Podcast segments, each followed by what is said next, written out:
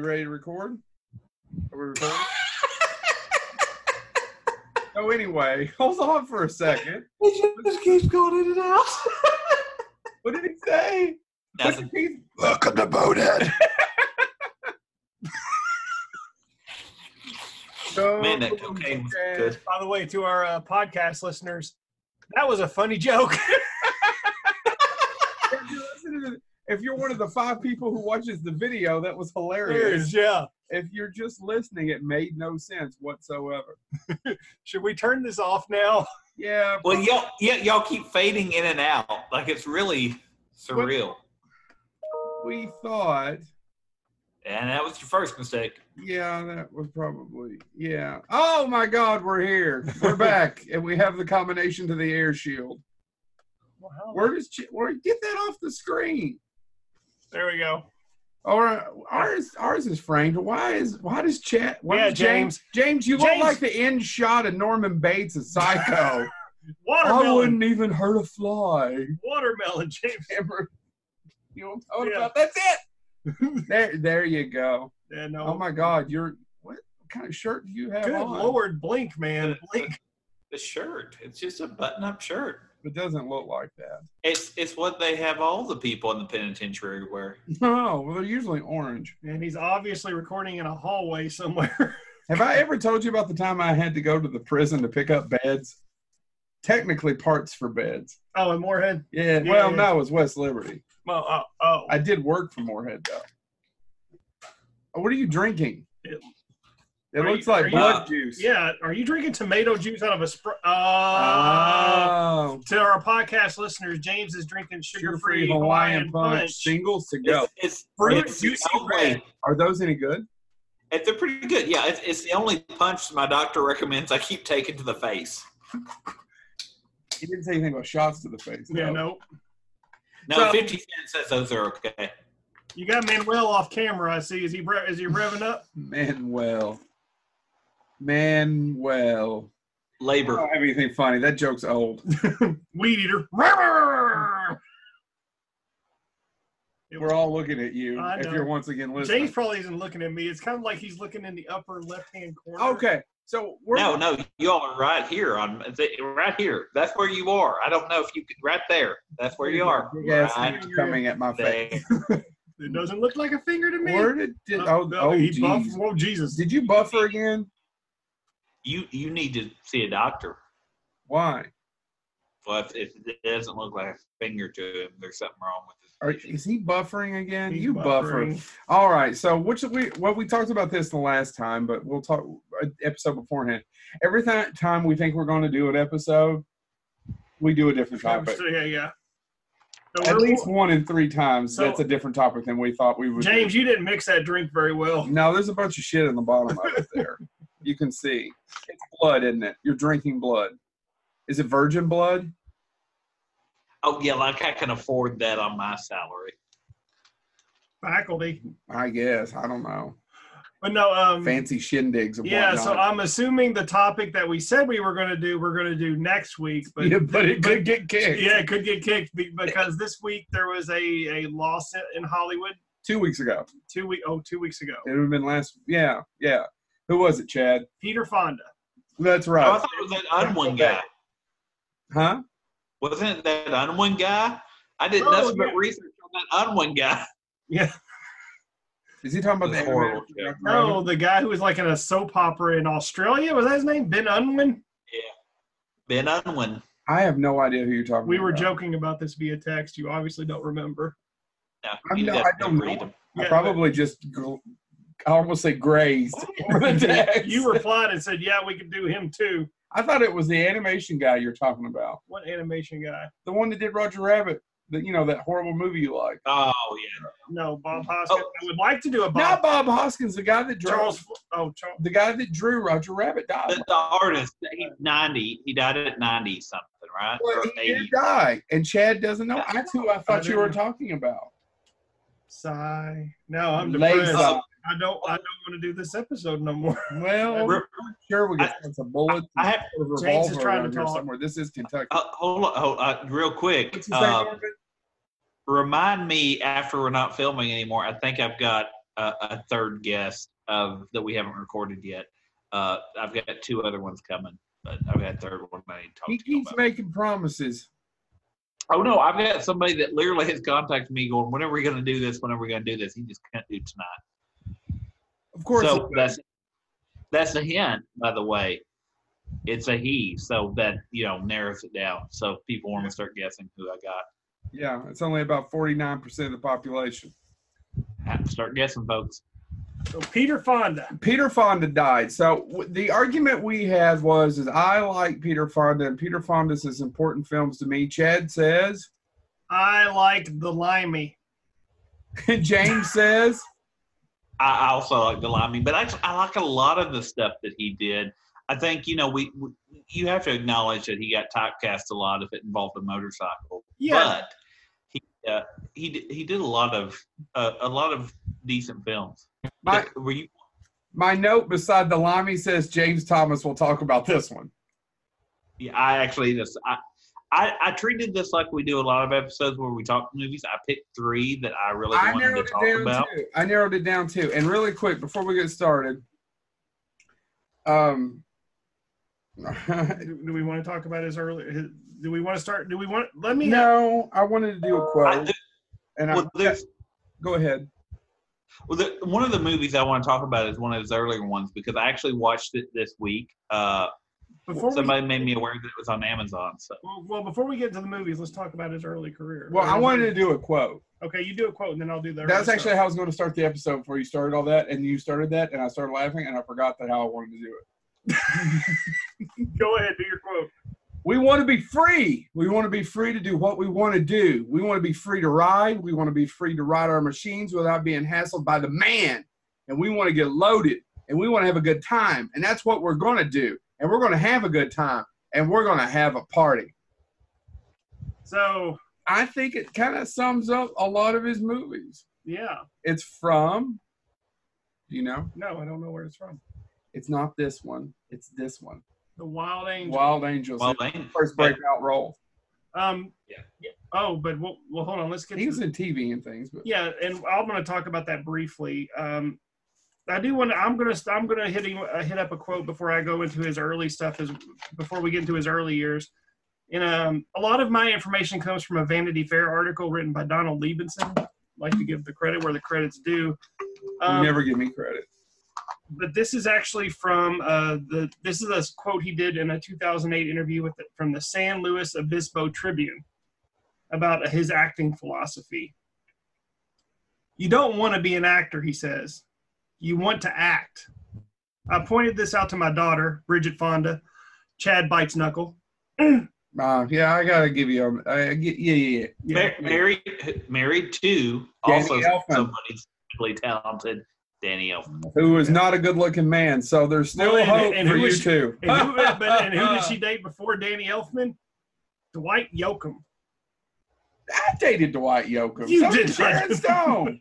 I was in between her and Sharon. Not But- that Sharon. It's a joke for the bonehead. Yeah. Sorry. no, Not so that Sharon. hi, Thanks, Phil. Phil.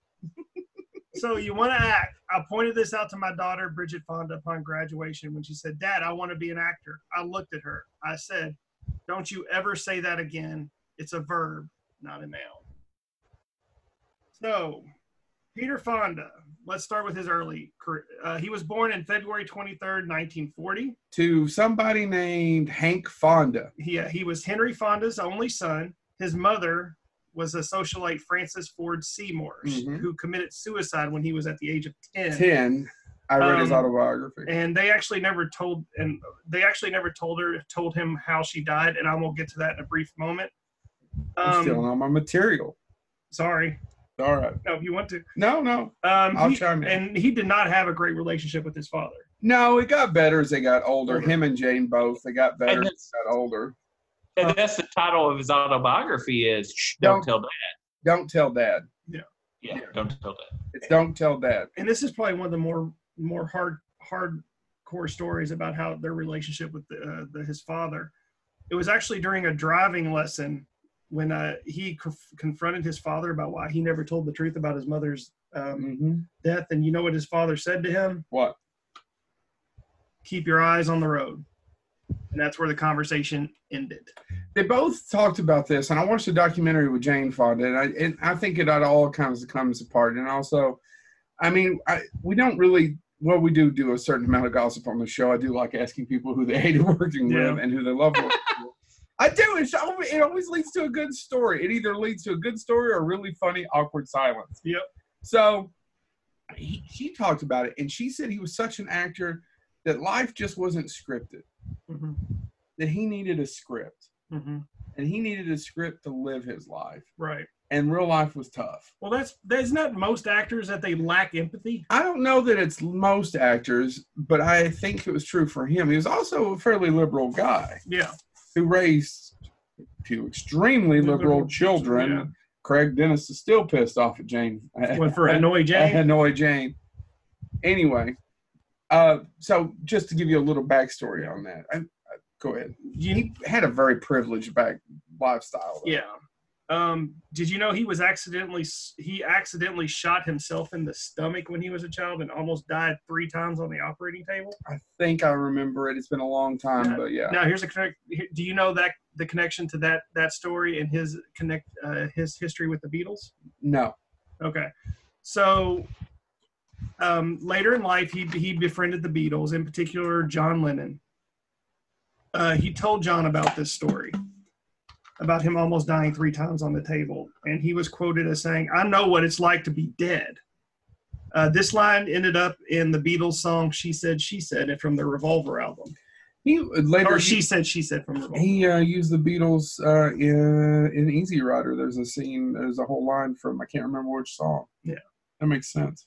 So um, he got his career. He started his acting career in a regional theater where he won a New York Drama Critics Award for his debut on Broadway called Blood, Sweat, and Stanley Poole.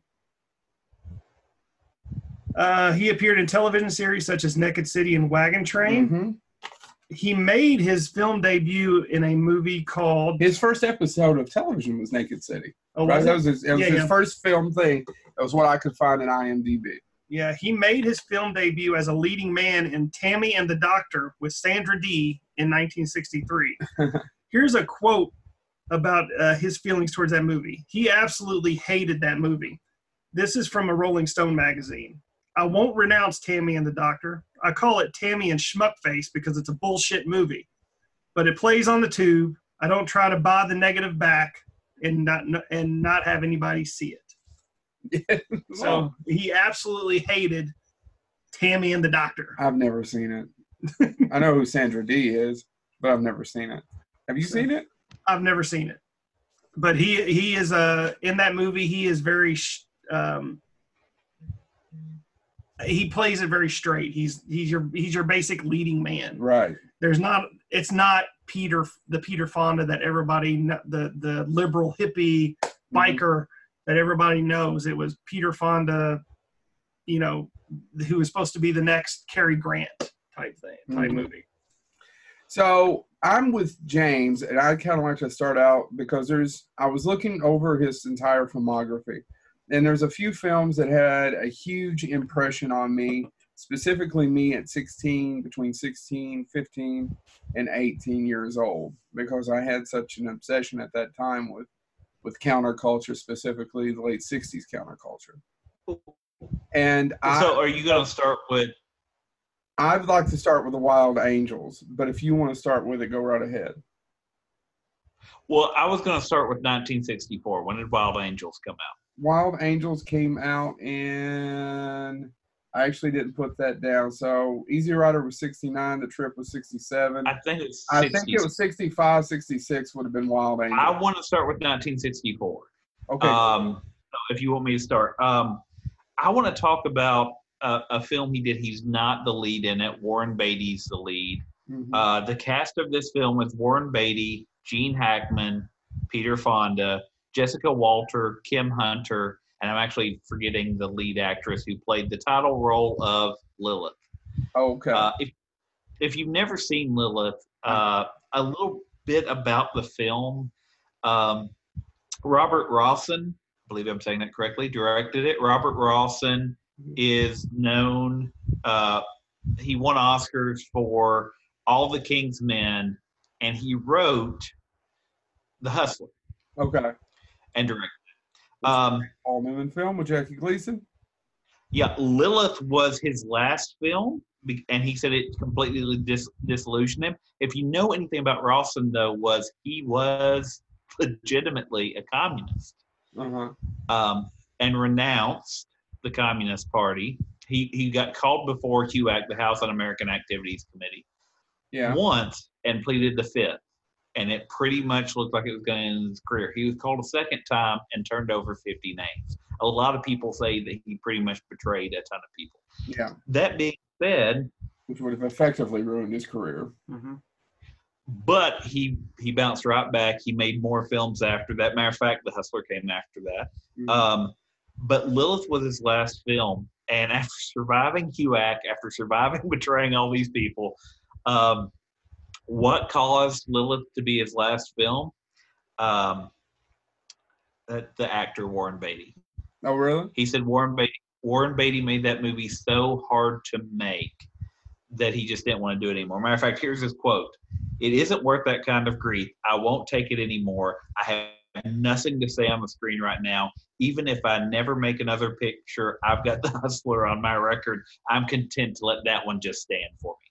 Oddly enough, despite the fact he said that, he was developing. I wanted to bring this up because personal connection to us his final film, he died before he got it made, but in 1960, I believe three, the year he died, he wrote a a uh, film, had financing for it, and it was going to be called Cocoa Beach. And what he actually wanted to look at was the transient nature of the population of Cocoa Beach versus Cape Canaveral. and so it was going to follow these transient populations, basically the people who follow the surf, that follow entertainment, follow stuff like that, versus Eric thing. Yeah. Yeah. I want to see it. I, I, I, I wish I could find the script because it's, I mean, you're looking at counterculture that, you know, Right. surfing was not motorcycle riding, but it was its own thing. Uh, that being said, uh, Lilith is, Warren Beatty plays a young, he's a veteran, and he wants to open his own asylum. He goes to work at a for profit private asylum. You got to remember this is made in the 60s. So it's kind of a unique thing. Lilith is a patient there. She's pretty much comatose when he gets there.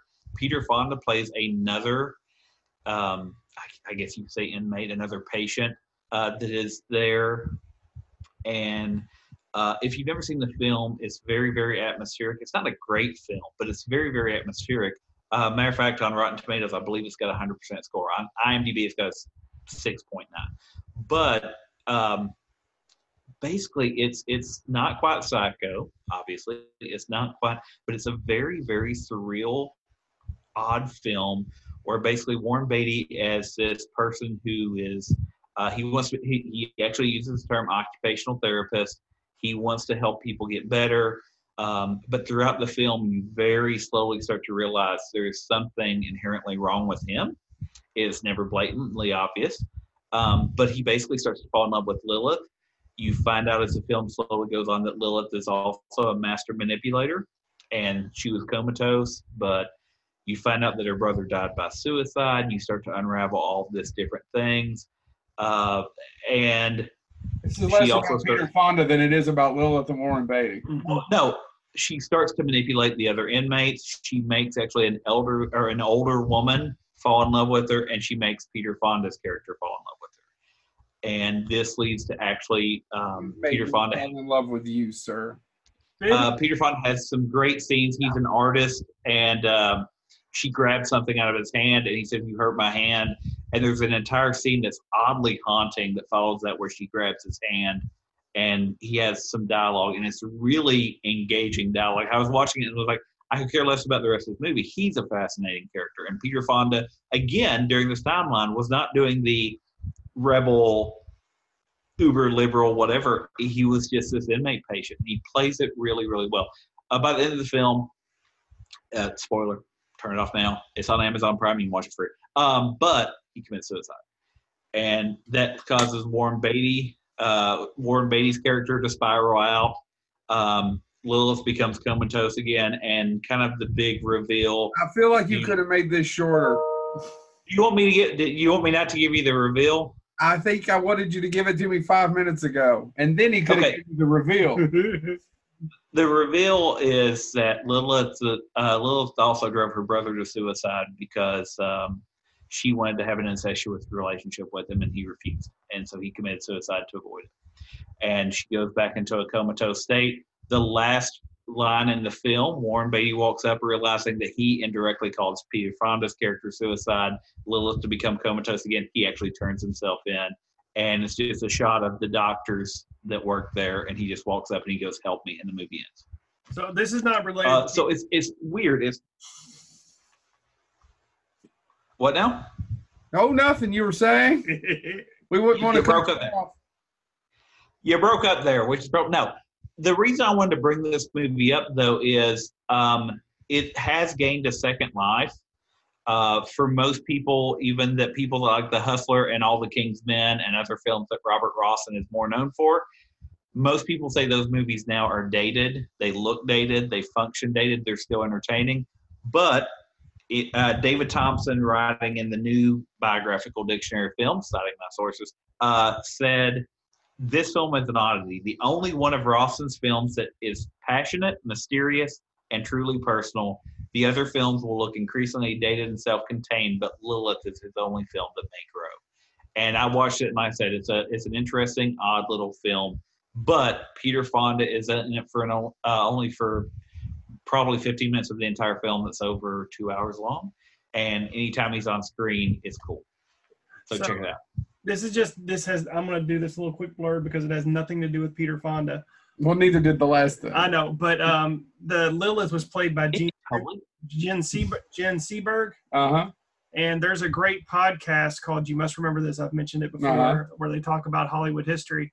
And the uh, the creator of that show did a seven-parter uh, that compared the the career of Jean Seberg to that of Jane Fonda, Uh huh. which is Peter Fonda's sister. Just little little weird connection Seven there. parts. Yeah, Damn. it's really fast. Both both both are really fascinating. So let's talk about Peter Fonda in a movie where he actually had some cultural impact. that would be. You should probably watch Lilith.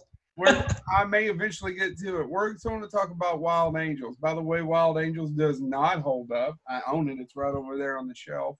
It was directed by this has-been called Roger Corman, who would go on to do nothing, nothing for a little company called American International Pictures. Yeah, but didn't Peter Fonda hook up with him mainly because he was he could do movies that he normally couldn't That's exactly the only reason anybody hooked Yeah. up with Roger Corman. Because he I think he was tired I think Peter Fonda was tired of playing the Excuse me. you know the straight the the straight like typical Absolutely. Hollywood actor. and what and it is actually his breakout role as a Wild Angels. It was a big success. What they were basically aping on was not only counterculture but the Hell's Angels. The Hell's Angels actually brought suit against them for four to five million dollars. They ended up losing. Really? Yes, I think that's hilarious that the Hell's Angels brought a five million dollar defamation suit. The Hell's Angels Why were they upset? because of the way they're portrayed in the movie. Have you ever seen it? No, explain. That's all they do. So it's a movie. This is literally, well, I shouldn't say literally. We say that way too much. The Angels, a San Pedro motor- motorcycle gang, parties in the Coachella Valley's Palm Springs Indian Canyon, Canyons, California, and wreaks havoc with the local police. That's the damn plot. Basically, it has Diane Ladd, it has Nancy Sinatra, also Peter Fonda. These people were not cast by accident. Who are they the children of? Oh, fam- other famous people, right? Bruce Dern's in it. So is Diane Ladd, uh, and that's actually that's I think you said Diane Ladd twice. well, that's where Laura Dern was conceived. Oh.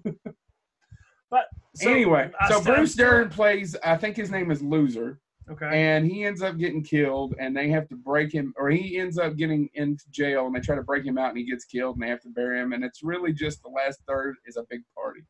Huh. It is not a good movie. I mean, a lot of people love it. It holds a lot of cultural impact, especially at the time. Nobody really saw that. I mean, there wasn't a ton of Hell's Angels movies going on. And Peter. Fonda's character was named Heavenly Blues. Heavenly Blues, that's right. He was not the first choice for that uh, either. Who was the first choice? I think the first choice was uh shit, I didn't write it down.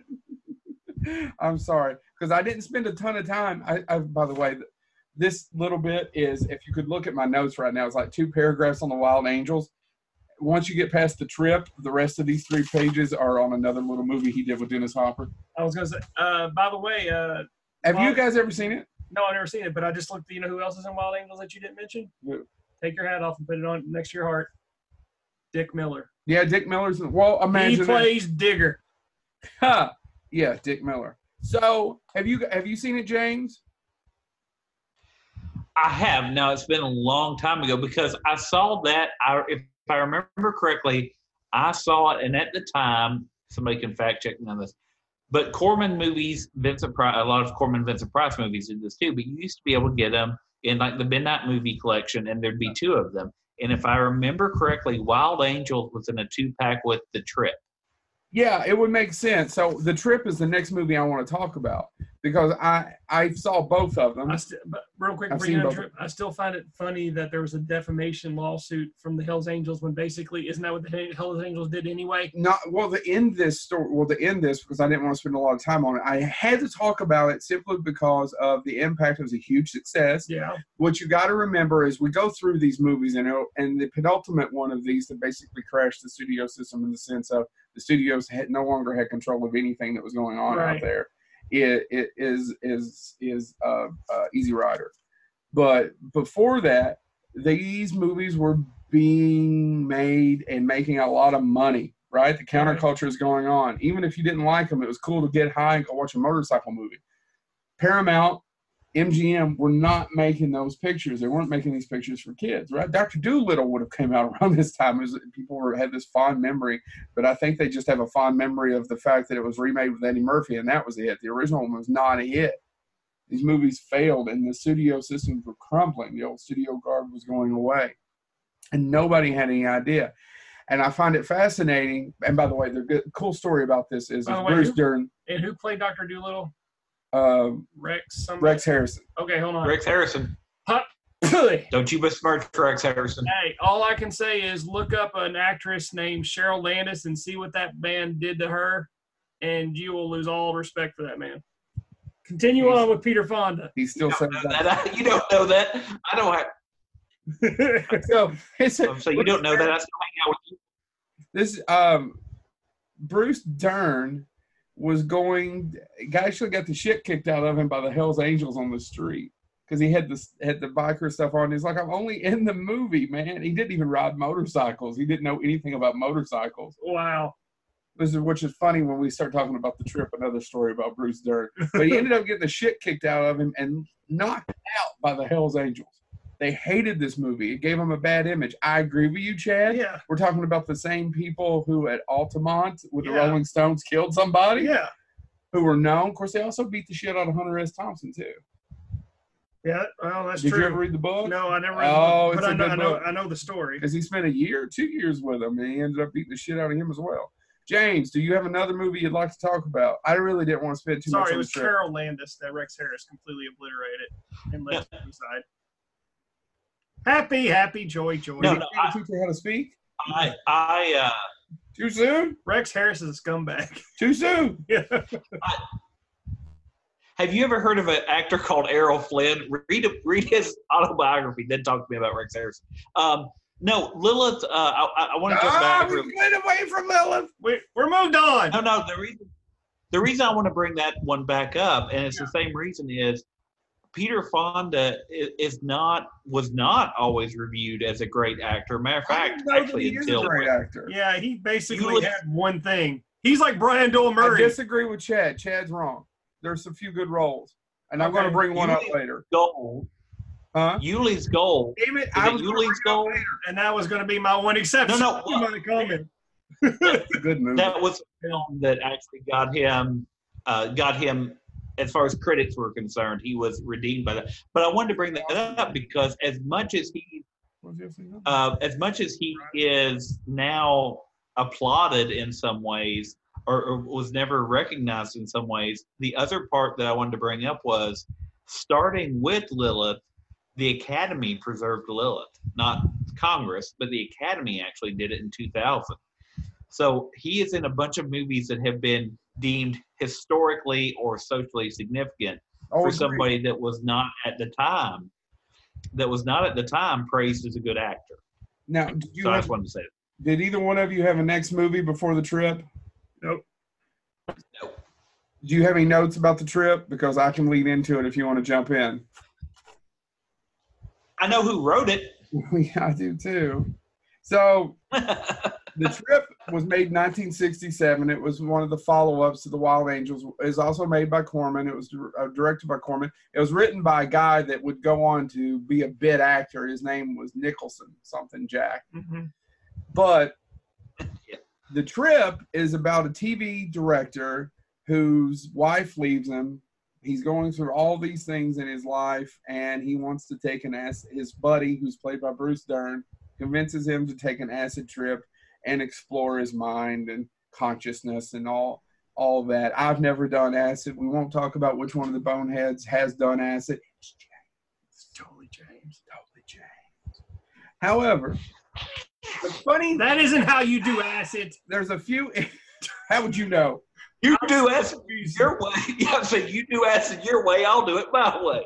I like to spit up my nose. Out of an actual fucking car battery. you know that's not true. He He's My takes, sinus, Straw. No, no. He's macking me to car battery. no, what he does is he cuts a hole in an orange and right up. Get my vitamin D, bitches. my sinus, That'll the name of I- this episode. I- my sinuses have never been clearer. Battery with a sun point. What? My sinuses have never been clearer. Don't you ever doubt it. It's because you don't have any sinuses. Anyway, had Bruce Dern in it, and what's there's several things about it. One of those uh, told stories is that Ro- Roger Corman, they convinced Roger Corman, how are you going to direct this movie if you've never done acid? By the way, Bruce Dern didn't know what acid was. He had to be told Yeah. and explained to. Did that not lose a little bit on your mind of what you thought Bruce Dern was? no, I mean, I kind of just thought Bruce Dern was your typical country guy, but I don't, is he even from the country? I don't think so. I It's like Jeff Bridges is not. You think Jeff Bridges is country, and he's so not country. oh, He I know, raised in Hollywood Yeah. by a famous character actor. Um, so Roger Corman did acid yeah, Lloyd. prepare for the movie and had a good trip. By the way, he didn't have a bad trip. Huh. He had to ask other people what it was like to have a bad trip. Yeah, no. Bruce Dern was born in Chicago. He's not a country actor. What were you going to say, James? James? I no. I, I, Dibba-dibba-dibba. what? Bear? Uh, now you know what's what's funny about that is though it, it's amazing the amount, and I've, I I have never done acid other than car batteries. Um, but you know I, the amount of people that talk about bad trips and things like that, and how it's always there's no in, middle ground evidently. No, uh, and one of the great lines is it from you. You got to turn off your mind and relax and just float down the stream. Okay, I think I want to have that put on my gravestone. What do you think? You Yeah. turn off your mind, relax, and just float down the stream. The the trip. So I don't own it, but and I actually didn't see it probably about three years ago. Is a far superior film to me than Wild Angels. Now, it is not necessarily a completely linear plot. I don't know why James got smaller. yeah, Jane went shrinky. Oh, James's network bandwidth is low. So it isn't the best linear Oh, it plot. says I'm fine here. Yeah, well, there you're back. But you've got to watch it. Have you ever seen it, James? I'm assuming Chad hasn't. Mm-mm. James, have you seen it? trip? I have. I have. It's been a. I, literally, had I a was good probably. time with it. I had a good time with it. I enjoy it. I- It was whereas it took me three days to get through the Wild Angels because I felt it was boring and couldn't have cared less. The trip has an it, it doesn't have a ton of plot, but it's such an interesting film. Not only through the characters and what's going on, but visually. I think it's one of Corman's better films. Now you may hate it, and it's a it is definitely a movie that was made in '67 Right. but that's actually another part of what makes it so interesting is it is You're such getting, a time you're, Yeah, capsule you're getting a time capsule of that culture. you're getting a time capsule it's right there and Mhm. it's frozen in time of 67 and what it was like and it was written by jack nicholson i think that's interesting that people don't remember that he didn't necessarily start out always acting he was producing and and, and Which his acting career got got catapulted because of the one of the, the next movie. The next talk one, yeah, that's the next one I want to talk about. James, Is, is there anything you would talk about before we get into the big one? Yeah, nope. Let's do it. All right, Easy Rider. no, you bastard. Written by Dennis Hopper, Peter Fonda, and Terry Southern. for Direct. which they were nominated for an Oscar. Were they really? They were nominated for an Oscar for best screenplay, So- and it was the it was it was 30 years. It was it took 30 years for Peter Fonda to get invited back for Ulee's Gold, which he lost to I don't remember. Jack Nicholson. As good as good as it gets. Oh, that's funny. and Jack Nicholson actually uh, uh, mentioned him in his uh, acceptance speech for him. I don't remember that. Well, let me tell you why them getting nominated for best screenplay is hilarious. It is heavily noted that they didn't have a screenplay yeah. before they started. There's hardly any dialogue in most of the movie. It was Peter Fonda's idea. Dennis, I finally convinced Dennis Hopper. Dennis Hopper was actually thinking about quitting and becoming a teacher. Dennis Hopper was disillusioned. Dennis Hopper was also fucking insane Oh, on yeah. drugs. yeah. They were all on drugs. But Dennis Hopper, Topper was, on really- another level. He was on another plane. And he's a very talented guy, but he was he was on drugs. They convinced him. They got the money from Bob Rafelson. Go ahead, James. I was to say, so I want to talk about. Do you have the quote about? Uh, and it's from his autobiography. Once again, don't tell dad a memoir. Do you have the quote? Where, uh, Peter Fonda says how he came, what where he got the idea. No, go ahead. I don't I have have that exact quote. So Peter Fonda uh, literally said he came up with the idea for Easy Rider while he was staring at a poster for The Right. Wild Angel. Uh, and here's his quote.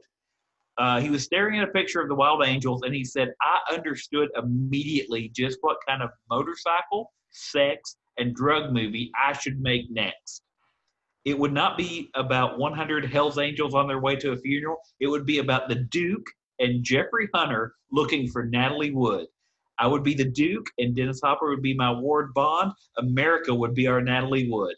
And after a long journey to the east across John Ford's America, what would become of us? We would be blasted to bits by narrow minded redneck poachers at dawn just outside of heaven, Florida. And the bed of their pickup would be full of ducks. I mean, really full of ducks. Yeah, and it's pretty close. I don't know that I think Natalie Wood is America, but that's a pretty good. It's pretty good. But that's his quote about it. I was sitting there reading that going, yeah, that's okay. Good for you, bud.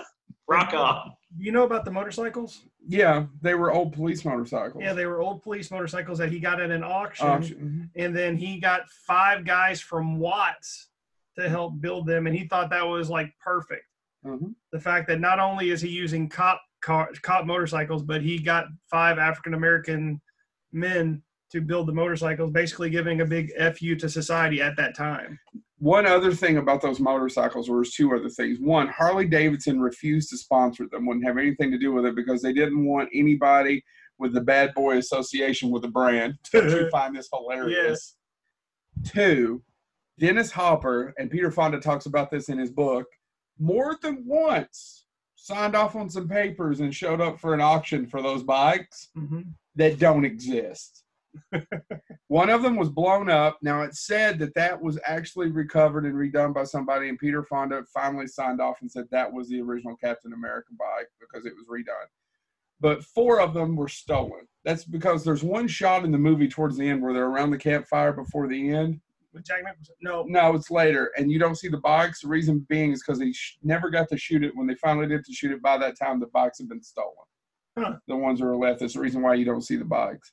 So more than once, Dennis Hopper said, "No, that's the bike," to get paid by somebody so they could auction off that bike for drugs. By the way, just Oh. letting you know. Oh, yeah.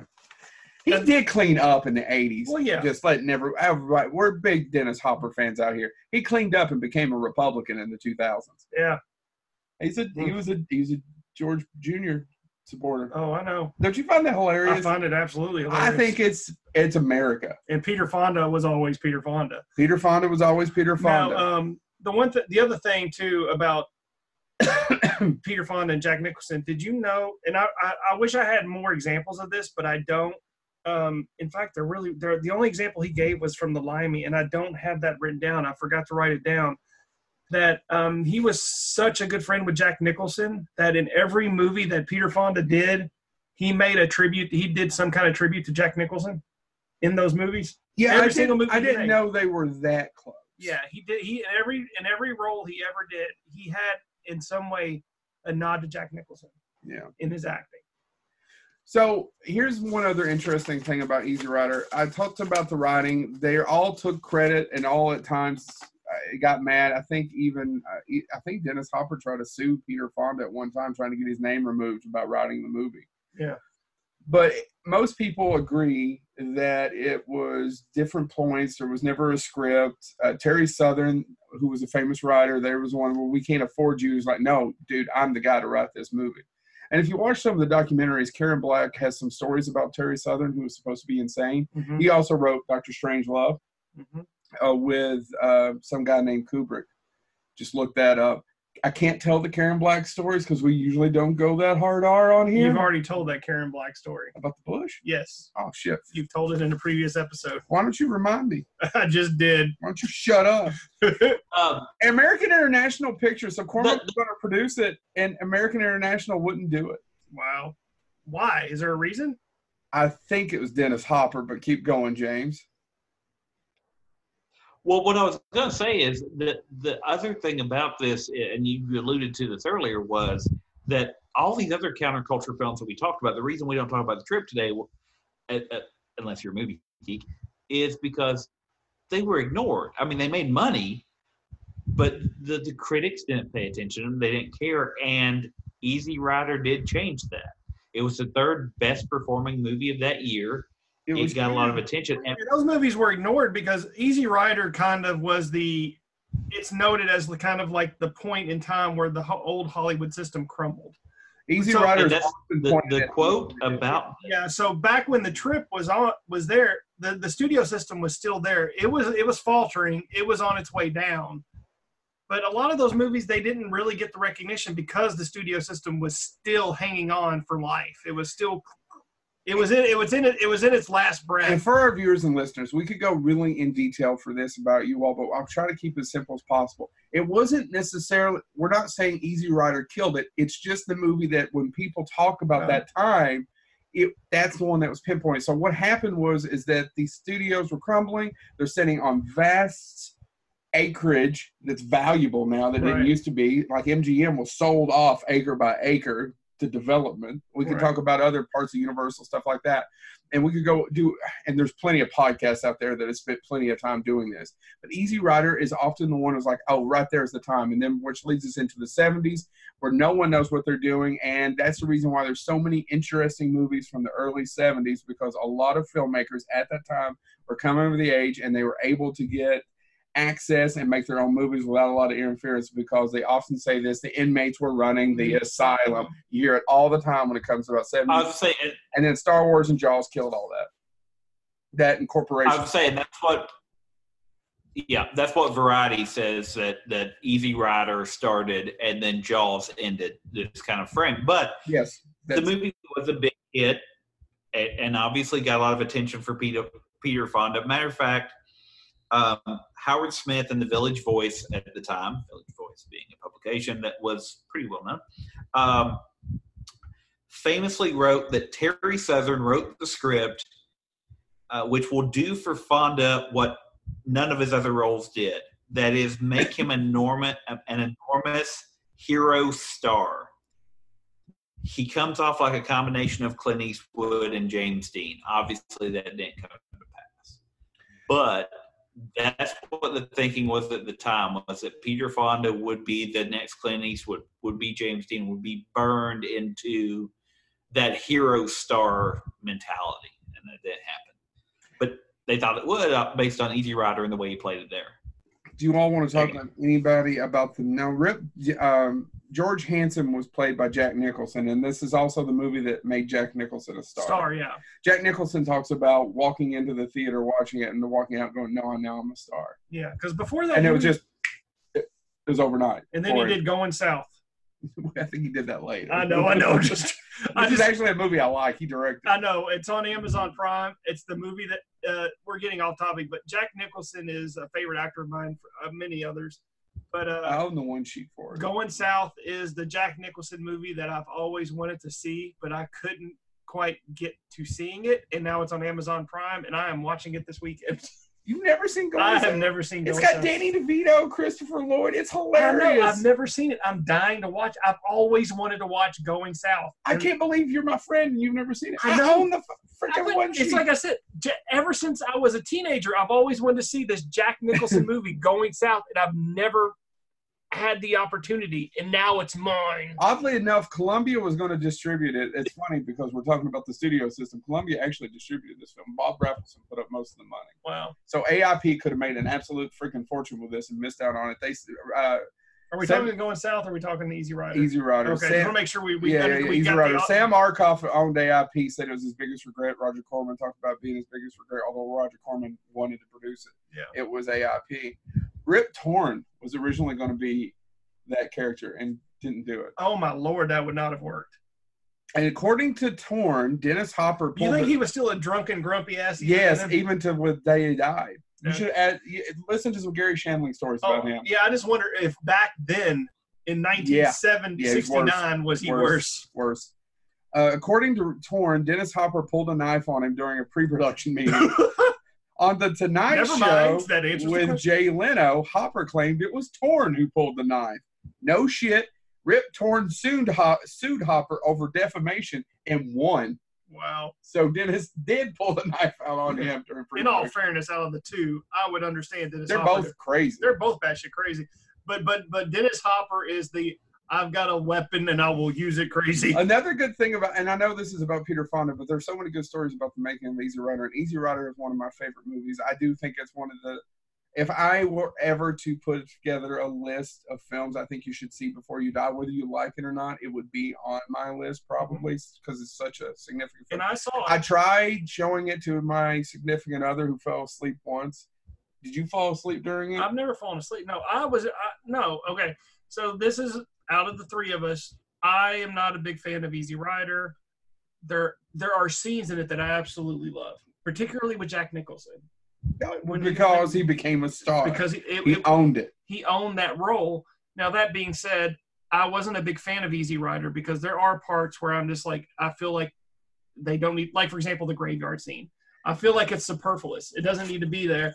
So, but at the same time, I understand and appreciate the cultural significance of and the historical uh, significance of, of filmmaking in general that Easy Rider brought, and I appreciate it for that. And I know I did not fall asleep. I've actually seen it twice because I watched it the first time and go, I didn't really care for that. Maybe I'm insane. And I watched it again. I'm like, I'm insane, but I still didn't like Here's it. let me argue why the cemetery scene is so important. For, so first of all, that's actually shot in St. Louis. They couldn't get into a cemetery, nice. and that cemetery has never been let anyone film in it since then. yeah. And they shot it in 16 millimeter.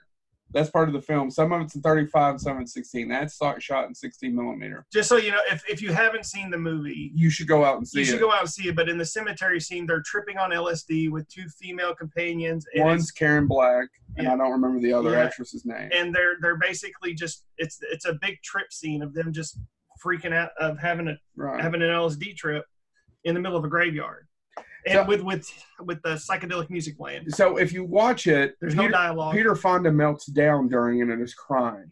What you don't know is Dennis Hopper told him to talk to the statue like the statue was his mother. Now, Chad, what happened to his mother? As we mentioned earlier, she committed suicide at the age asked Peter 10. to talk to the statue as if he were talking to his mother who committed suicide when he was 10. Peter didn't want to do it as he'd never confronted his feelings about his mother, but Hopper insisted, which is why you hear Peter call the statue mother, and he states that he both loves her and hates her, which expresses his conflicting emotions. This scene persuaded Bob Dylan to allow the use of his song It's All Right Ma in one of the final scenes, which contains lyrics referencing suicide.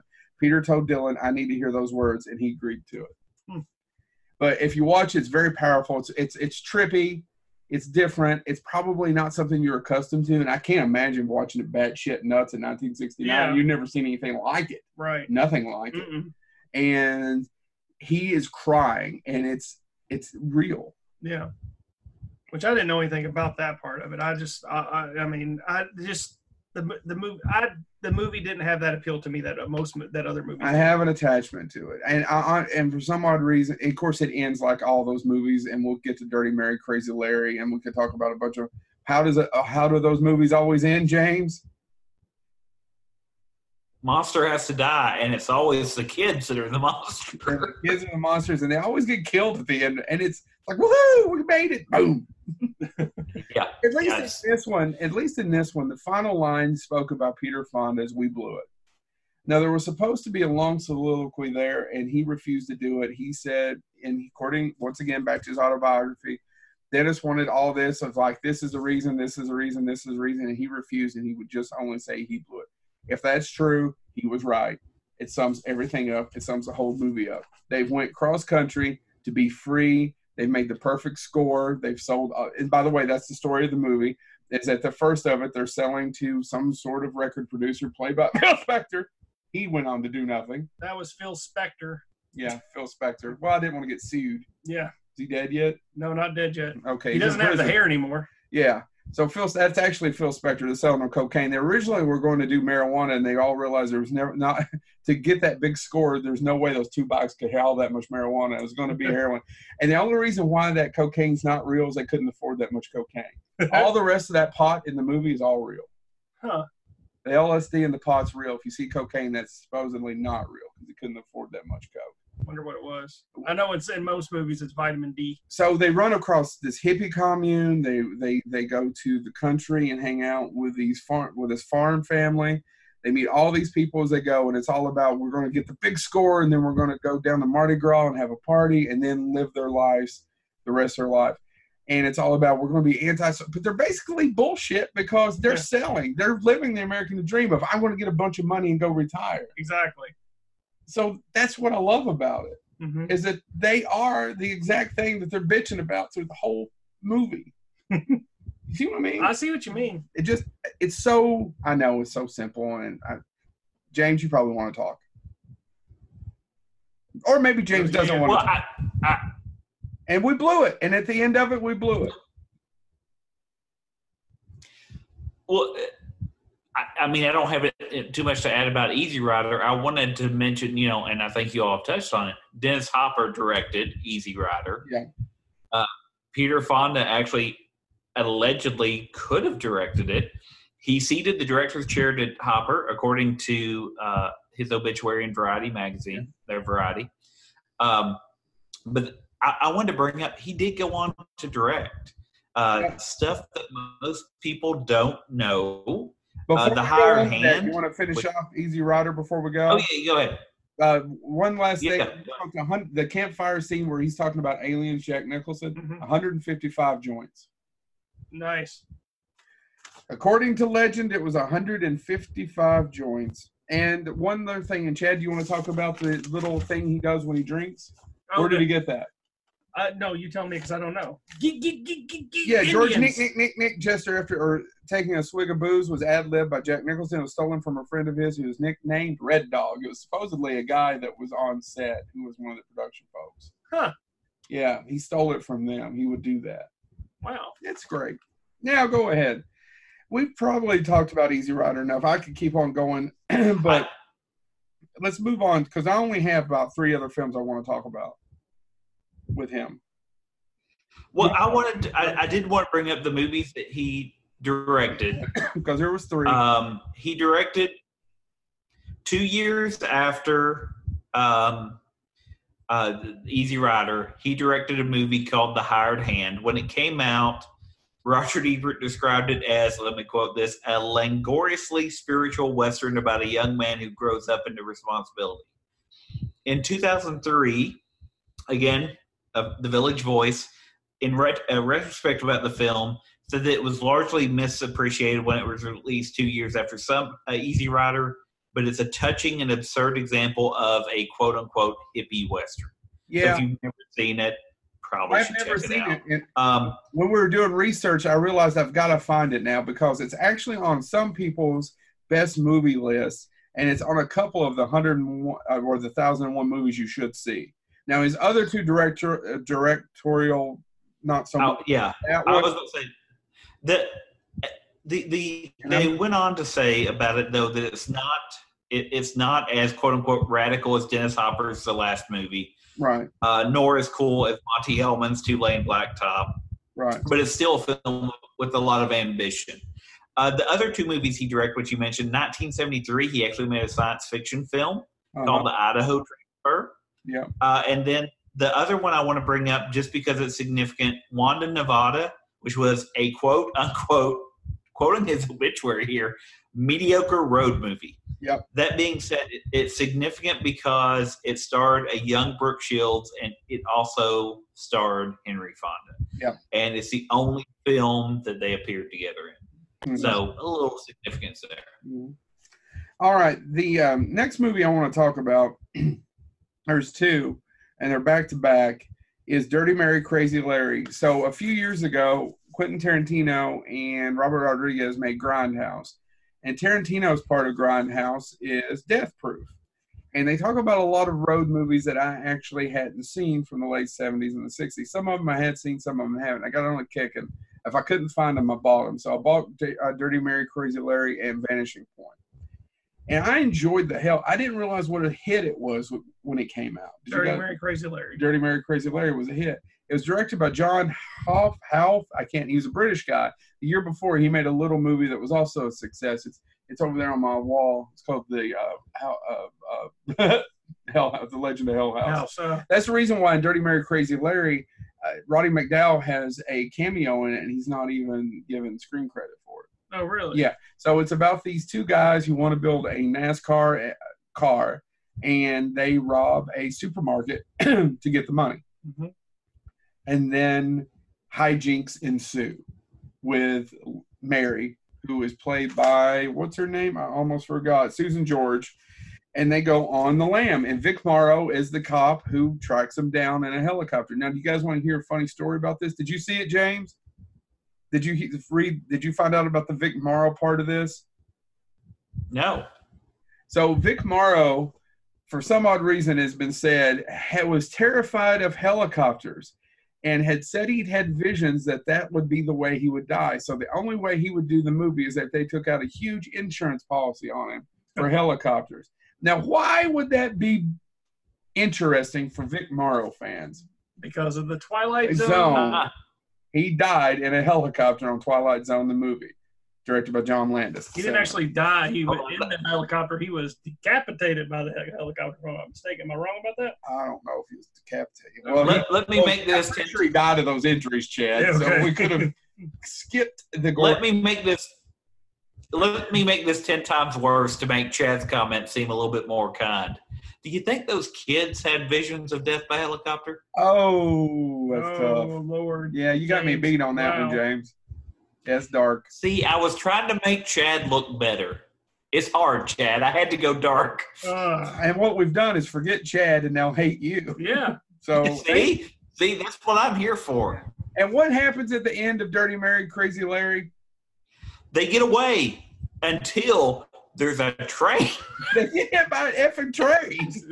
Because they get away and they they exchange looks, if I remember correctly. That's the way I remember it in my head.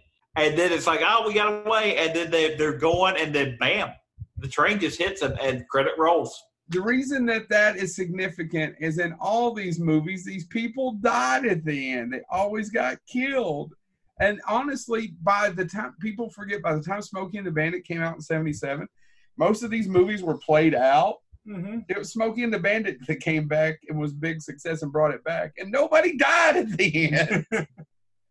oh, sorry, I'm done now. The next one was. Have you guys ever seen Race with the Devil? That's another Peter Never Fonda movie. it. I really Yes, yes, uh, the- yeah, yeah. I was about to say uh, RV have Right. it. In, Warren Oates Warren Oates from Hallland fame. No. Oh. Warren Oates from I Can Effing Act, and I've kicked Bill Murray's ass with stripes. Oh, oh, here she comes. She's He's Warren Oates. her. Warren Oates of James. Whose head is he going to bring? Alfredo Garcia. Sam Peckinpah fame. Uh, Never seen, by the way. By the way, if you're watching Bonehead and you've never seen Bring Me the Head of Alfredo Garcia, Good. It's Alfredo Garcia, inventor of the famous pasta. Garcia. Alfredo's a Alfredo type of sauce. Alfredo is a type of sauce, not a type of pasta. Yeah, see? But you put it uh-huh. on pasta, so That- both of you bite me. I'm half correct. No, no, no, no. You could put it on anything you want. This is America. You like What do you put put on on hold on. Time out. Where does James put Alfredo sauce if not on pasta? My nipples. Pizza. Have you never had white sauce pizza with Alfredo sauce? I had- No. I had James's special white sauce. Dude, They they have it. Even CC's makes it that way. Or Oh, sometimes. Oh, CC. I'm CC sorry. I Ryder. don't, I, am not. I'm not. Oh, see, I don't allow myself the luxury that is CC's pizza. you're lying. So There's I've no never had there. CC's pizza. Well, if you come down and visit me, there's one right across the road. I tell you what, I'll make this promise on air. By the way, CC's, if you want to sponsor us, but if you, next time you are down here, I will take you across the street to CC's. It's a buffet. All right. So Race with the Devil was him and Warren Oates and their wives, and they're on a trip on vacation in an RV, and they witness a satanic ritual where somebody's murdered, and they are chased by Satanists for the rest of the movie. There's only one unfortunate thing about this film. It was released seven days after another movie in 1975.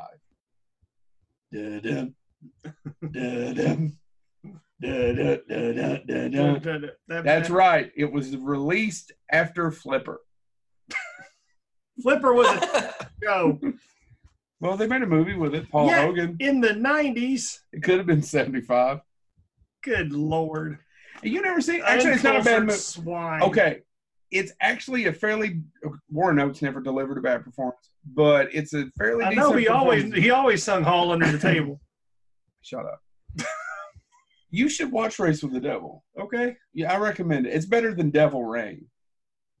Hold on, is James Oh, Pig in that No, no, I agree. But Devil Rain has one thing going for it that that movie didn't have. That Race with the Travolta, Devil. Shatner.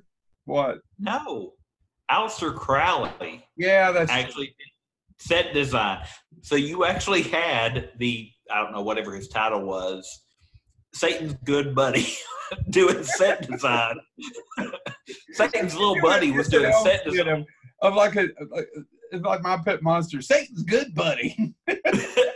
Satan's good buddy Aleister was doing set design for Devil's Rain. Which, by the way, if you watch Devil's Rain, I know we're getting off topic a little bit, but if you watch Devil's Rain and look at the color scheme, I never realized how laughable the Church of Satan was in the 1970s. Oh, it's pretty laughable. Oh yeah. And that's another cultural thing. But hey, that- they got Sammy Davis Jr. on board. so we're talking about our 42nd cultural thing that he was involved with. Wait, hold going on.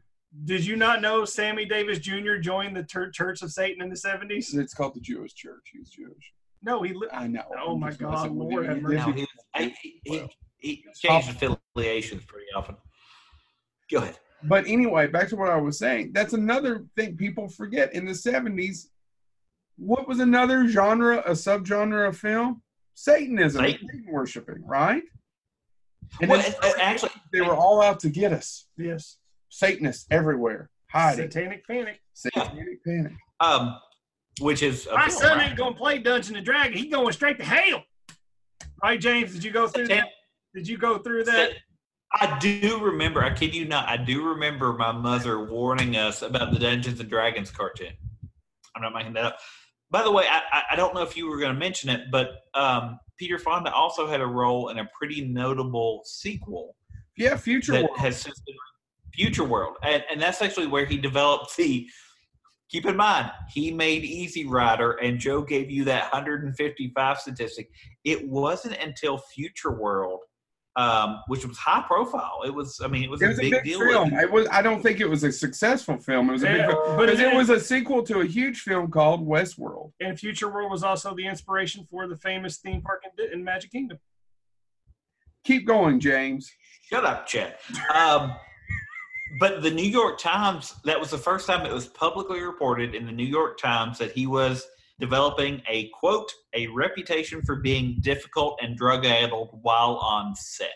Oh, really? And so that, yeah, that was, it made the New York Times that he was getting difficult to work with in Future World. So as you think about these timelines, keep in mind, Future World, there was this public mentality yeah. that he was, he was getting difficult to work with. So I want to jump ahead a little bit, and I, and I hope you guys don't mind because 1969, James already said it was Easy Rider was the third biggest movie of 1969. Do you know what the other two were? It doesn't matter if you don't. I'm just curious. No. Okay, I don't either. I'm going to look it up later. But by 1981, we're talking 12 years. 12 years from 69 to 81. He's in Cannonball Run as the lead biker in a bit role, making basically fun of himself and his image. Right. 12 years his career did that. But and it was because of the drug use. I would I don't know if it's all the way the drug use. He doesn't I don't remember him talking a ton about the drug use keeping him from roles in his book. James, have you read it? Do you know? It's been 10 years or more since I've read it. And then I'll let Yeah, I say I need to reread it. There is a, by the way, in the '90s he did a two-parter in the heat of the night, and I actually remember it. I had to watch it with Dad, where he played a cult leader. so if you get a chance to watch that, that's all right. But what was Sorry. what is his next big role, gentlemen? It's a long time, but the actual one where people paid attention to him. You talking about you? Well, I was Oh, I was about to say he did a couple of different things. Uh, One of the ones that I want to, um, I, I- okay, so he did um, early 1990s because of Bridget Fonda, and she was cast with Phoebe Cates and Tim Roth and Eric Stoltz in the independent film yeah, Bodies Rest in Motion, and he scored a bit part in that as a motorcycle rider. Shocker. we're asking if he could use the phone. Um, He's But he because never was- working. By the way, I don't want to interrupt. no, no, We're, there's a ton of stuff. I'm just talking about the man was in the third biggest picture of 1969, and 12 years later, he's in a bit part in Cannonball Run. Keep going. But he he did a couple other films, and actually, the the the, the independent film market, which was big in the '90s, did him a lot of good. He he played a uh, Van Helsing type role, and is it pronounced Nausea? Nadja, I own Um, it. It's it's. Have you ever seen it, guys? no. I loved it, and I so much that I. I haven't. I need. To. It's fine. By the way, uh, he's a, he's one of the best parts of to it. It's answer, basi- sorry. Go ahead. Well, they're the daughter. They're the family of uh, Dracula. who Finally died, and he's basically a batshit nuts. It sounds funny. It is funny, but it's in a handled in a serious way. And he's he's still trying to kill the rest of Dracula's family. So to answer Joe's question, the top grossing films of 1969: Butch Cassidy and the Sundance Kid, Never heard of it. Uh, uh, Midnight Cowboy, Loser. Easy Rider, and then number four was Hello Dolly. Number five, five was Bob and Carol and Ted, Ted and Alice. Alice. I've seen all of them. You want to guess what number six was? What? Highest grossing film, the sixth highest grossing film of 1969. What? Paint Your Wagon. well, it's not. You know, and it's remembered as being such a dud. Yeah. Sixth highest grossing film of 1969. The Western musical from Clint Eastwood That no one remembers, that no one remembers, Paint Your Wagon. The Simpsons did a spoof on it. And no one got the joke. so anyway, no, I back to Peter Fonda. I've seen that movie several times because of my dad. Um, but so Nausea he did, and uh, let me see. Uh, there are a couple other ones. Love in a 45 yep. and Deadfall are probably some independent films people would know him for if you're a big independent film fan. But He was in I, a I don't know if this is what you're getting toward. Uh, I, I don't know if this was what you're getting at, but before Ulee's Gold, he was in this fifty million dollar film that some some John Carpenter fellow Yeah. tried to make that was a sequel to uh, another film he did. Yep. You want to talk about that, Joe? He's in Escape from LA as Pipeline, basically playing himself again. yes. Uh, I didn't even know the character's name was Pipeline until John Carpenter tweeted the other day he was Pipeline. and then I looked at IMDb today. I was like, I'll be damned. It was actually Pipeline. So, What you didn't try, trust the man who wrote and directed the movie that he knew the name of the character? well, it just is never. I don't remember. I'm going to fact saying- check that mm-hmm. shit. I, just, I didn't bother. I didn't bother. Why would I? I, however, will defend Escape from LA. Why would you defend? Okay. The first and third act. That middle is a horseshit. But the fight, it's got a great ending. the, the ending's great. It had the problem is the movie, and it has a great opening where they're bringing him in. If you're a fan of the original, it has a great opening, it has a great ending. The problem is, is there's a second act, Yeah. and I'm not sure what that is. No, the ending's really great. The middle's middle's awful, and then except the, for Bruce then I- Campbell's little cameo. And then I think the first part is a rehash of the first one. I know it's the reason I like it. well, and I like when they bring him off, and they're and they've got the they've got the electric chairs. If you don't want to go to LA, you can just sit in an electric No, chair. and I did like up. that part. Yeah, I like some of that. It's not a good movie. It's not his best film. And oh my god! So you guys know that that cost James is right. It's fifty million dollars. Five million of that went to Carpenter. Five million of that went to Debra Hill. Ten million of that went to Kurt Russell. It's only that twenty some million that was actually spent on that movie. Wow. How much went to Peter Fonda? Probably not as much as as the other three made out. Yeah. uh, it's not a good, probably good movie. Although I do enjoy it from time to time. Oh God, it does not age well. Have you seen the effects? Yes, it does not. age. That that surfing scene with Peter Fonda and Kurt Russell is damn near terrible. It is. It's bad. But Ulee's Gold. You guys want to talk about it? I, I, I, I loved it. I didn't know I'd love it, and I saw it in the late '90s, so I'd have probably been 18, 19 years old. But it just, forty. I'm 40 now. There you are. Do you, you know who was supposed? Talking about uh, Peter Fonda getting that role. Do you know who was originally supposed to play that role? No. Nick Nolte Yeah. was Is- who they originally wanted for the role, and he turned it down. He said it was too close to the Prince of Tides role he played. Yep. Um, and, and so just to show you what was going on at the time, uh, and Joe, if you have this, you were going to talk about it. I don't, I don't mean to Go step ahead. on I Joe- feel- toes. But um, what's funny about it is this was the film that again got him compared to Clint Eastwood. A Variety, in their obituary for him, actually republished their review of Ulee's Gold. And this is what they said when Ulee's Gold came out. Since Peter Fonda had never been asked to give and certainly had never delivered an ambitious three dimensional performance before, it must have taken courage on Nunez, the director's part, to entrust him with the role. But Fonda has responded splendidly with work that is reserved yet revealing, withholding but ultimately quite moving. With his cold eyes, erect stature, taciturn me- measure, and deliberate vocal cadences, it is impossible not to compare the actor here to his late father. There are also intonations in Fonda's turn that remind strongly of Clint Eastwood, but none of this takes away from the singular achievement Peter Fonda has achieved, has managed after more than 35 years on the screen. It was Variety's first purely positive review of Peter Fonda. It's so derogatory. Yeah. But I was sitting here thinking, God, he's not as good an actor as his dad. I was, No. I was sitting here thinking it the whole time. However, Ulee's Gold is in reference to what does Ulee make? Do you remember? It's Honey, honey. His family's falling apart. His son is mixed up with some characters that are bad news. He's been in and out of jail. And he's just, it's a story about a Florida beekeepers in Florida because Victor Nunez is a Florida filmmaker. Most of his movies take place in Florida. And he's a small independent filmmaker. And he's just trying to He keep. his- directed Police Academy Five Miami Beach. no, he missed that one. he Damn it. missed that one. He was just, he was he was too busy worrying about the B movie, Uh, not the Jerry Seinfeld one, but the Ulee's Gold one.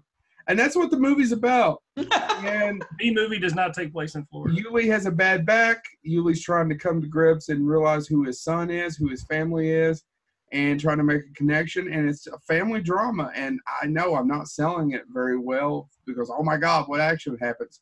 It's not, but it's a terribly engaging film. And whatever happened, what stars aligned, Peter Fonda was perfect for that role. Mhm. And he was nominated for Best Actor. That he lost. and it was after I feel like James is making a sandwich. Or do you have a sandwich? Can I have some? Is that how that 3D printer works? Did you look at the eyes?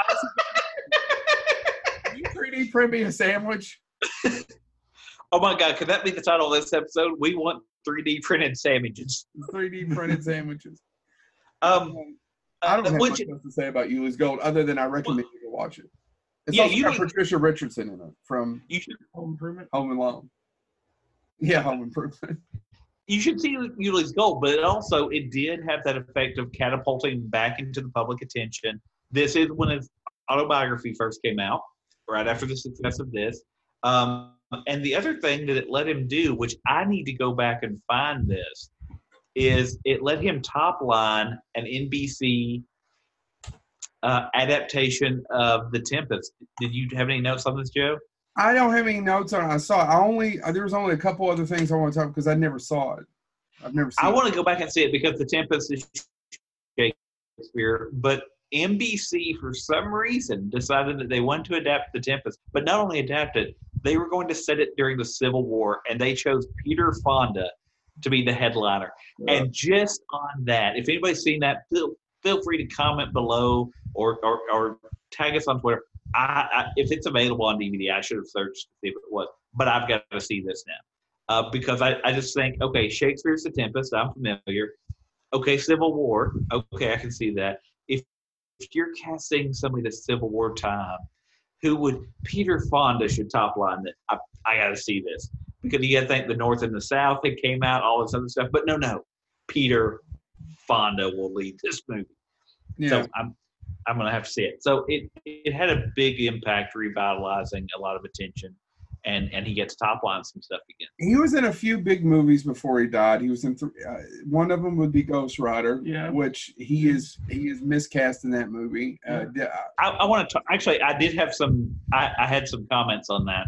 And Uh, and some quick, quotes. I mean, just say 310 to Yuma, which I actually enjoyed him I in. enjoyed And read 310 to Yuma is a really good remake. By the way, the original of that is a good movie, and the remake, Remake. of that is a good movie. with Russell Crowe and Guy Pearce, right? Guy, Russell Crowe, and it's not Guy Pearce, it's Russell Crowe and uh, damn it, Chad. Guy Fieri, No, the Guy Fieri. guy, who's Batman? Christian Bale. Christian Bale. Christian Bale. Oh, I thought Guy Pearce was in it. I no, it's apologize. Christian Bale. No. So I do recommend 310 to Yuma. Uh, not so much Ghost Rider. Go ahead, Chad. Uh, James.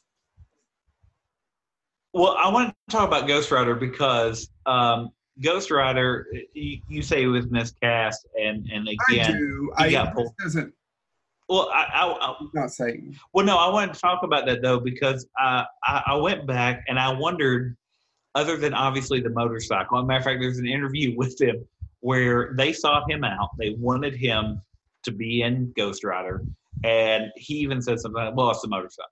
He goes, "I'm not on the motorcycle," but they were making a motorcycle film, and they thought of me. But uh, this was an interview he he did at the time the movie came out with Showtime.com. Um, and he said a couple things of interest. Um, they asked him, you know, about, uh, and this goes back to your earlier quote, Chad, about acting. They asked him about uh, acting as the devil and how much of it was him versus how much was in the script and things like that. And he, his response, I, it just struck me, uh, was this: what most actors do, uh, and what they should be doing, is work. We work. We are working to find character, not memorize lines. Find character. If we find that character, the lines just flow. To quote Gary Cooper, if I know what I am doing, I do not have to act. And, I thought that was interesting because, again, it's, it goes back to his view of acting that Chad alluded to with the other quote. But the other thing that they asked him, which I was like, oh, it's really interesting because you got to think he, he was kind of the counterculture movement and things like that. And the interviewer stopped and just asked him, it's like, well, are you familiar with Marvel comics and things like that? And without missing a beat, he responded, absolutely. He goes, matter of fact, the one role that I wish I was young enough to get uh, or that I would have got was the Silver Surfer. And they go off on a, he goes off on a little bit of a tirade, which I thought was fascinating.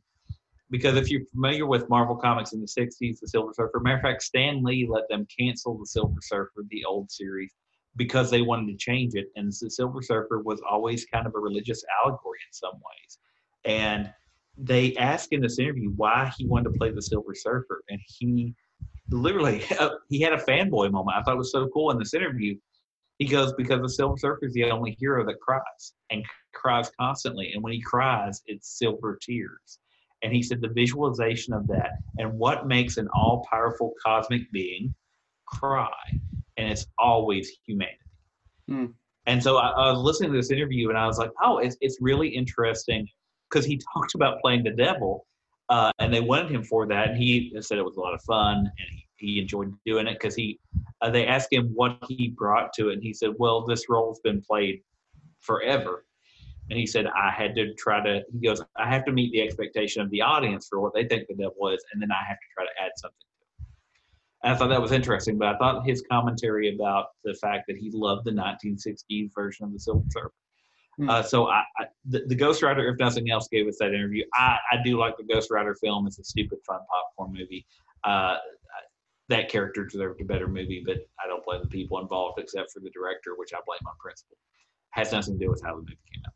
Uh, anyway, uh, so yeah, the Ghost Rider is uh, is is Matter of fact, in his obituaries, oddly enough, it was Easy Rider most often. I looked at a bunch of them.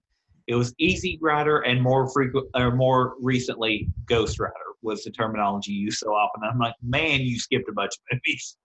So yeah, so we need to. I guess we're gonna finish. we with, need to finish with, with- the Steven Soderbergh film. Yes, Steven Soderbergh. No, it wasn't his first movie, right? It was no, no, you know, that's Sex Lies and Videotape. tapes. Yeah. Si- So Steven Soderbergh made a film called The Limey. Which About- is, you know- which was not whi- which which kind of came and went, but now it has gar. It's become a more. It's becoming a more underappreciated classic. Critics loved it. Yeah, I, Matter of fact, um, the the average rating on it, if you go by Metacritic, where they go, by, excuse me, if you go back and where they catalog it, is a ninety three percent. and I agree. It's it's an amazing film. The, the what's funny about it, oddly enough, one of the biggest critics of it, which I thought was hilarious, was Roger Ebert, who said that it read like a, and I forget the name of the author, but there was an author who said all of his murder mysteries on the sunny coast of California, and and he gave it three out of four stars and said it reads like one of his novels. And I was like, well, okay, good, but it's still a good movie. What's interesting to me is that Terence Stamp plays the Limey uh, the protagonist, and Peter Fonda plays the guy that he suspects was involved, who is a is a record magnate, uh, you know, Right. um, who he suspects had something to do with his daughter dying. His daughter allegedly died in a car accident. He doesn't buy it. He just uh, got out of jail, and he's going to come back and find out how his daughter died. And that's loosely the plot. What's interesting is the film's edited in a unique way. So there's parts of the dialogue that plays over other parts, and sometimes it's not even in sequence. It's really interesting. I love to quote the movie. There's tons of quotes in it that I like to use. That being said, something that I learned researching this was Peter Fonda was pretty much always locked in that role. It's actually the Terence Stamp part that almost went to somebody else. It almost went to Michael Caine. Yeah. They originally thought about getting Michael Caine, which is funny because if you've ever seen the Michael Caine film Harry Brown, which I love as well, uh, it's very it's it's it's not exactly like the Limey, but it's about an older guy who, you know, decides he's going to clean up the system and things like that, and it has some of the same feel as the Limey, but not quite. I, I mean, that's probably that's probably Terence, that's probably my favorite Terence Stamp performance is the Limey. What? What about Zod kneeling before him? Uh, What about hold on? What about Chancellor Valor? I, I I like the Limey. Ah, I, They're in, I, I in let's not talk about the Limey, but real quick, why I like Peter Fonda's performance in that is he's not a straight up Yeah. villain. yeah, no, he's not. no. He's just And, and, basically kind of like a, he's just a schlub. He's a schlub, but he's also trying to live his life. Go, keep going, Jay. Well, and I think that's it. I think what makes it interesting is, in some ways, um, Terence Stamp, and, and not to give the movie away, the pivot point of the movie, the end of the film, but in some ways, when Terence Stamp makes the discovery of what happened, he realizes that he's also to blame. Yeah. Like there's a feeling of, um, you know, what has happened, what has came into play because of this, and what does that look like a- as you look at uh, Terence Stamp's character is named Wilson. When Wilson realizes, you know, what his daughter was Yeah. doing and how that interacted with Peter Fonda's character, which is Valentine. And name. the other thing too to mention about the Limey is there is a lot in that movie, and it's only about eighty minutes long. It's fairly short. It is pre- It is a very short film, but they, I mean, it's just one thing after another. And also too, is it, I know we're talking about Peter Fonda, but I have to mention one thing. Uh, when we did our character actors episodes, Yeah. and as soon as we were done, I immediately regretted something. So I'm going to mention it here. Uh, Terence Stamp's uh, sidekick in that movie is Luis Guzman, who is He's one of my favorite character character actors of all time, and I still beat myself up that I did not mention him in that episode. We could Also, he did so many great things, kind of Monte Cristo and all that. I don't think they're demanding it, but Luis Guz- Guzman is amazing. One, one thing I do want to point out, and this is directly related to Peter Fonda.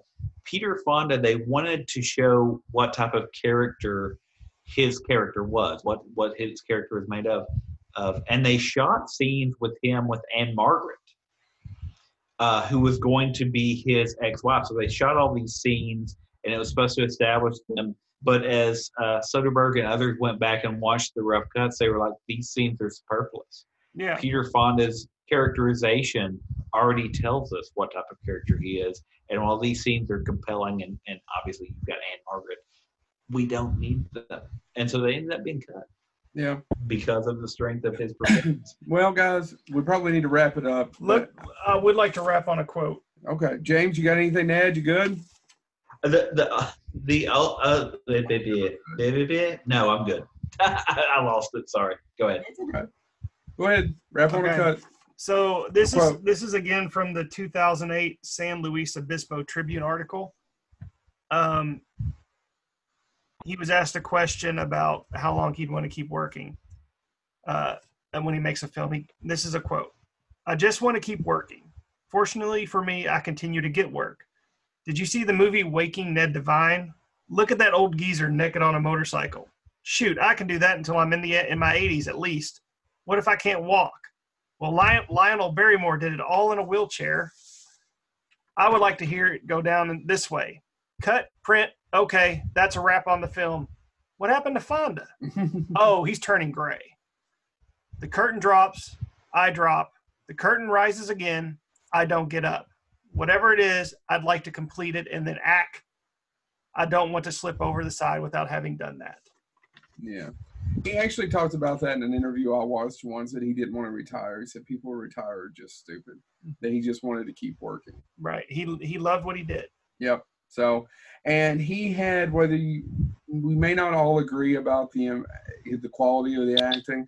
I think we can all agree of the importance to American culture. Yeah. And then the man played a huge impact on all of us, or had a huge impact on all of us, and was vital to where America is or what America became, specifically at such a turning point in the late '60s. Yes.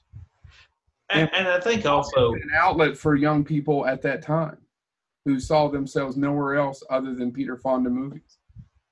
well, and I think one of the there's a couple other quotes that I like by him, and that's this is what skipped my mind earlier. So as we close out on some quotes, um, the uh, there's a couple things. As much as he didn't want to retire and say he didn't want to retire, uh, when Jane Fonda said she was retiring from acting, um, his his comment was just two lines. He said, "I think that's great. Now she can just be Jane."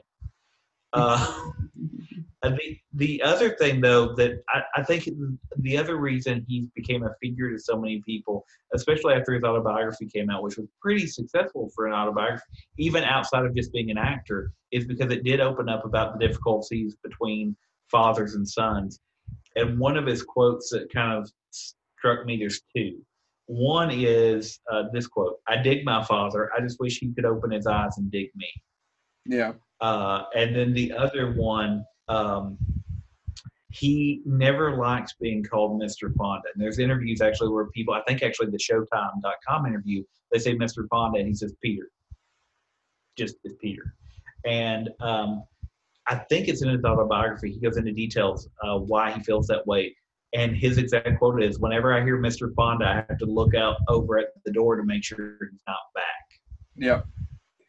And, And so I, I, I, I think that's uh, you get into the character and you get into, you know, this was the first counterculture figure in some ways that was in movies, but also he was dealing with everything that happened in his life and all of that stuff. And so he became a symbol on multiple levels. And with that, the episode's over. Please share us. Uh, we're doing really well on our audio, but we'd like to do a little bit better. And I don't know what's going on with the YouTubes. We got a little bit of an uptick last time, but please share us and subscribe and let your friends know. And don't forget, we will be at Fall Fan Fall Fall Fan Fest at September 7th at our table. We've even got our new tablecloth we're all excited about it. Uh, stop by. We, we And- have some stickers. We may have some other things. We were trying to work on that right now. And at And and all Fair Fest. Hmm? and in all fairness, in all fairness, if you happen to be a fan company and you're having a fall fan fest or a fan fall fest, we will also appear at that if you want to invite us and pay our way. We are Yes, not fan proud. becomes a corporate sponsor. All right. Thank you all so much. Oddly enough, oddly enough, at, at the thing I had to attend earlier today, which we won't go into details on, that's who they su- supplied the fans for our outdoor event. I looked over and I'm like, oh, it's home. That being All said, right. good night, everybody. Good night, everybody. Bye. Bye bye. Are you gonna push stop? Toodles. Stop. Goodbye. Worse than If you stop recording, I'll tell you that thing that I was going to tell you. recording so the people I won't have to edit this later. Farewell. So long. Toodaloo. Goodbye.